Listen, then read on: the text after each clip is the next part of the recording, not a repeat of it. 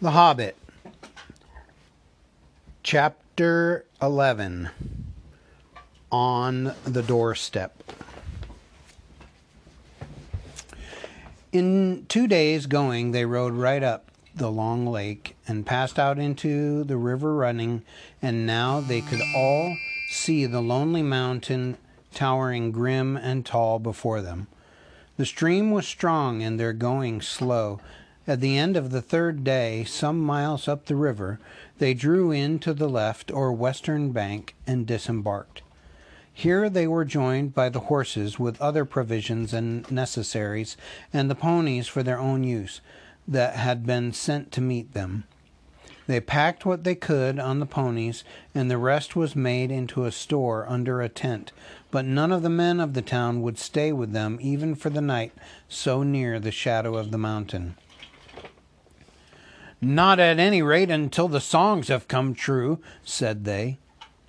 It was easier to believe in the dragon, and less easy to believe in Thorin in these wild parts. Indeed, their stores had no need of any guard, for all the land was desolate and empty. So their escort left them, making off swiftly down the river and the shoreward paths, although the night was already drawing on. They spent a cold and lonely night, and their spirits fell. The next day they set out again. Balin and Bilbo rode behind, each leading another pony heavily laden beside him. The others were some way ahead, picking out a slow road, for there were no paths. They made northwest, slanting away from the river running, and drawing ever nearer and nearer to a great spur of the mountain that was flung out southwards toward them. It was a weary journey, and a quiet and stealthy one. There was no laughter or song or sound of harps, and the pride and hopes which had stirred in their hearts at the singing of old songs by the lake died away to a plodding gloom. They knew that they were drawing near to the end of their journey, and that it might be a very horrible end. The land about them grew bleak and barren, though once, as Thorin told them, it had been green and fair. There was little grass, and before long there was neither bush nor tree, and only broken and blackened stumps to speak of ones long vanished. They were come to the desolation of the dragon, and they were come at the waning of the year. They reached the skirts of the mountain all the same without meeting any danger or any sign of the dragon other than the wilderness he had made about his lair. The mountain lay dark and silent before them, and ever higher above them. They made their first camp in the western side of the great southern spur, which ended in a height called Ravenhill. On this there had been an old watch post, but they dared not climb it yet, it was too exposed. Before setting out to search the western spurs of the mountain for the hidden door in which all their hopes rested, Thorin sent out a scouting expedition to spy out the land to the south where the front gate stood. For this purpose he chose Balin and Fili and Kili, and with them went Bilbo. They marched under the gray and silent cliffs to the feet of Ravenhill. There the river, after winding a wide loop over the valley of Dale, turned from the mountain on its road to the lake, flowing swiftly and noisily. Its bank was bare and rocky, tall and steep above the stream, and gazing out from it over the narrow water, foaming and splashing among many boulders, they could see in the wide valley, shadowed by the mountain's arms, the gray ruins of ancient houses, towers, and walls. There lies all that is left of Dale, said Balin. The mountain sides were green with woods and all that rang in that town. He looked both sad and grim as he said this. He had been one of Thorin's companions on the day the dragon came. They did not dare to follow the river much further towards the gate, but they were on beyond the but they went on beyond the end of the southern spur until lying hidden behind a rock they could look out and see the dark cavernous opening in a great cliff wall between the arms of the mountain. Out of it the waters of the running river sprang and out of it too there came a stream and a dark uh, there came a steam and a dark smoke nothing moved in the waste save the vapor and the water, and every now and again a black and ominous crow.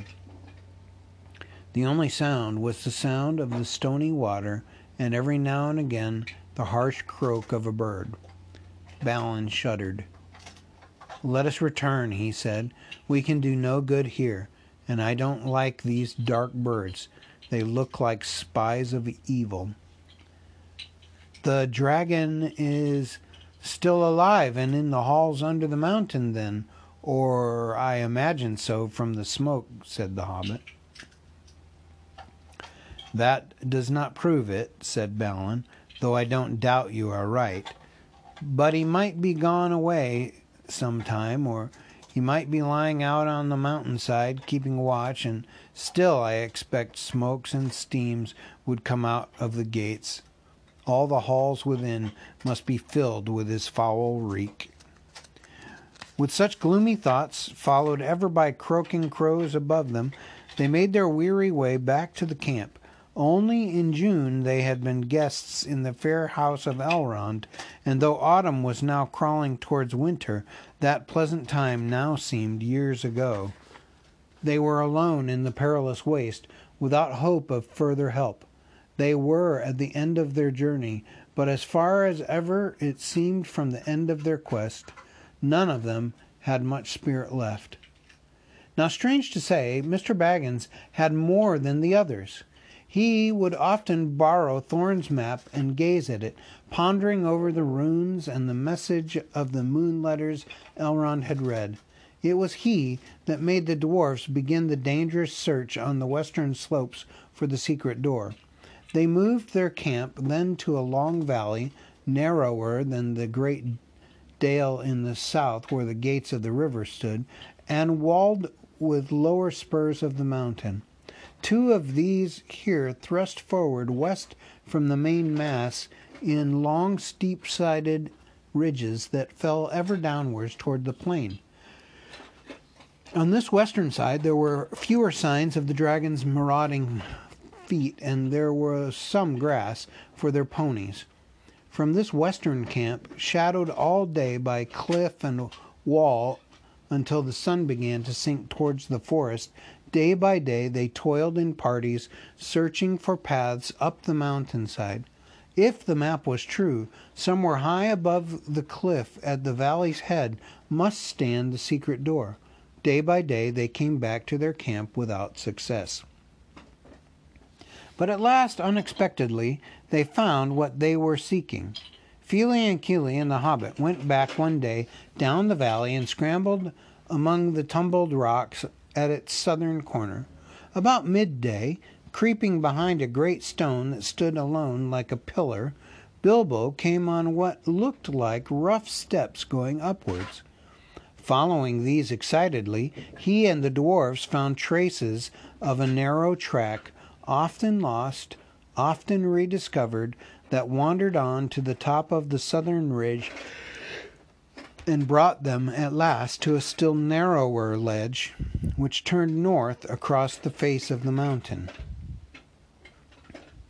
Looking down, they saw that they were at the top of the cliff at the valley's head and were gazing down on to their own camp below. Silently, Clinging to the rocky wall on their right, they went in single file along the ledge till the wall opened and they turned into a little steep walled bay, grassy floored, still and quiet.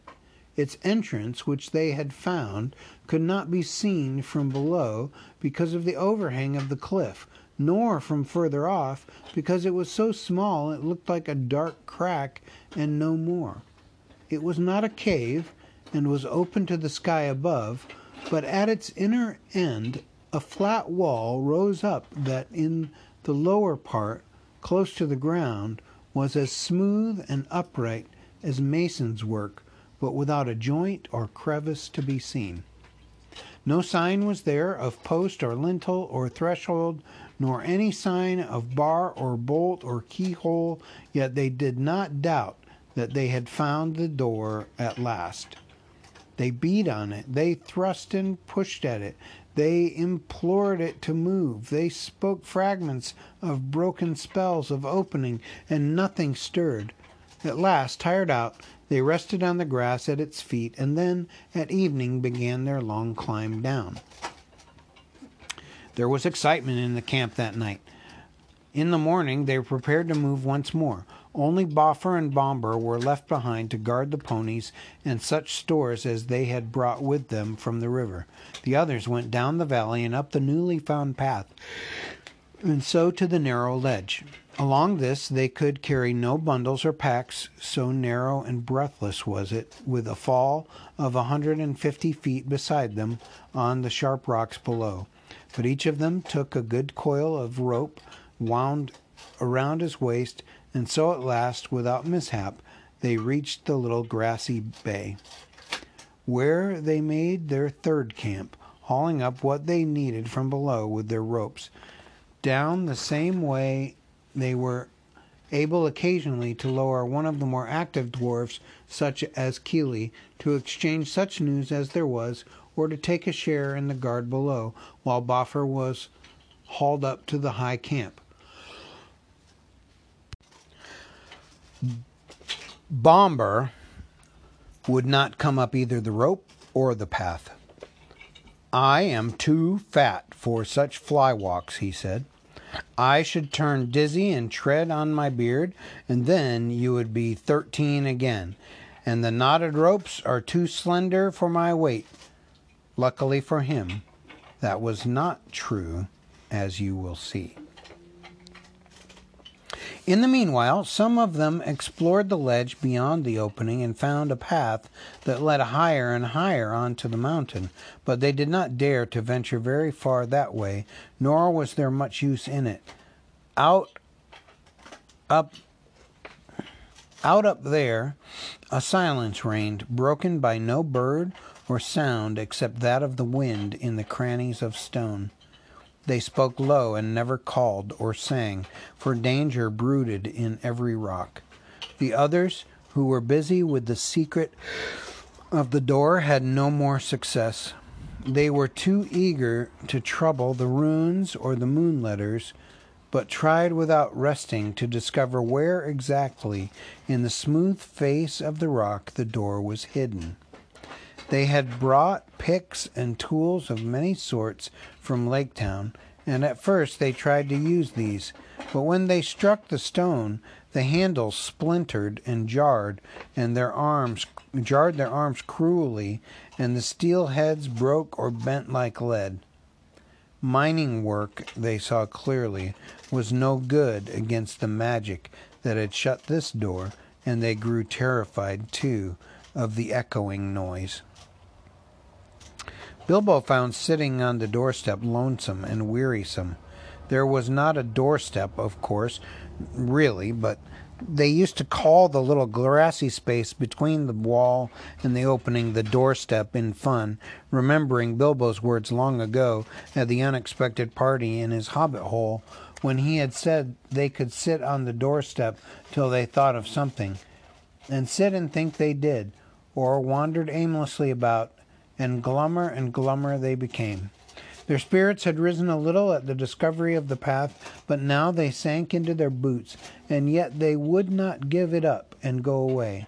The hobbit was no longer much brighter than the dwarfs.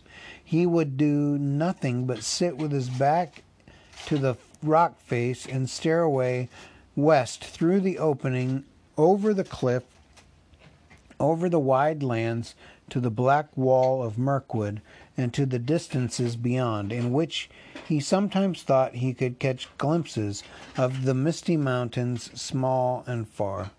If the dwarfs asked him what he was doing, he answered, You said sitting on the doorstep and thinking would be my job, not to mention getting inside. So I am sitting and thinking. But I am afraid he was not thinking much of the job, but of what lay beyond the blue distance, the quiet western land, and the hill and his hobbit hole under it. A large gray stone lay in the center of the grass, and he stared moodily at it or watched the great snails. They seemed to love the little shut in bay with its walls of cool rock, and there were many of them of huge size crawling slowly and stickily along its sides. Tomorrow begins the last week of autumn, said Thorin one day. And winter comes after autumn, said Bifur. And next year after that, said Dwalin, and our beards will grow till they hang down the cliff to the valley before anything happens here. What is our burglar doing for us? Since he has got an invisible ring and ought to be a specially excellent performer now, I am beginning to think he might go through the front gate and spy things out a bit. Bilbo heard this. The dwarfs were on the rocks just above the enclosure where he was sitting, and good gracious, he thought, so that is what they are beginning to think, is it? It is always poor me that has to get them out of their difficulties, at least since the wizard left. Whatever am I going to do? I might have known that something dreadful would happen to me in the end. I don't think I could bear to see the unhappy valley of Dale again, and as for that steaming gate, that night he was very miserable and hardly slept. Next day, the dwarfs all went wandering off in various directions. Some were exercising the ponies down below. Some were roving about the mountainside. All day Bilbo sat gloomily in the grassy bay, gazing at the stone or out west through the narrow opening. He had a queer feeling that he was waiting for something. Perhaps the wizard will suddenly come back today, he thought. If he lifted his head, he could see a glimpse of the distant forest. As the sun turned west, there was a gleam of yellow upon its far roof, as if the light caught the last pale leaves. Soon he saw the orange ball of the sun sinking towards the level of his eyes. He went to the opening, and there, pale and faint, was a thin new moon above the rim of earth. At that very moment, he heard a sharp crack behind him. There, on the gray stone, in the grass, was an enormous thrush, nearly coal black, its pale yellow breast freckled with dark spots. Crack! It had caught a snail and was knocking it on the stone. Crack! Crack! Suddenly, Bilbo understood. Forgetting all danger, he stood on the ledge and hailed the dwarfs, shouting and waving. Those that were nearest came tumbling over the rocks and as fast as they could along the ledge to him, wondering what on earth was the matter. The others shouted to be hauled up the ropes, except Bombur, of course, he was asleep. Quickly Bilbo explained. They all fell silent, the hobbit standing by the grey stone, and the dwarfs with wagging beards watching impatiently.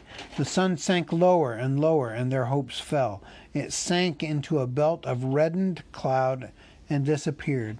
The dwarfs groaned, but still Bilbo stood uh, almost without moving. The little moon was dipping to the horizon. Evening was coming on. Then, suddenly, when their hope was lowest, a red ray of sun escaped like a finger through a rent in the cloud.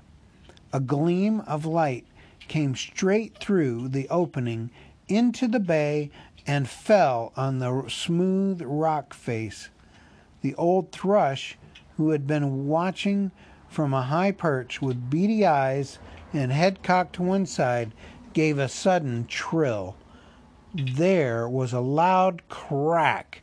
A flake of rock split from the wall and fell. A hole appeared suddenly about three feet from the ground. Quickly, trembling lest the chance should fade, the dwarfs rushed to the rock and pushed in vain. The key! The key! cried Bilbo. Where is Thorin? Thorin hurried up. The key! shouted Bilbo. The key that went with the map. Try it now while there is still time. Then Thorin stepped up and drew the key on its chain from around his neck. He put it in the hole. It fitted and it turned. Snap! The gleam went out. The sun sank. The moon was gone, and evening sprang into the sky. Now they all pushed together, and slowly a part of the rock wall gave way. Long, straight cracks appeared and widened. A door, five feet high and three broad, was outlined, and slowly, without a sound, swung inwards. It seemed as if darkness flowed out like a vapor from the hole in the mountainside, and deep darkness, in which nothing could be seen, lay before their eyes, a yawning mouth leading in and down.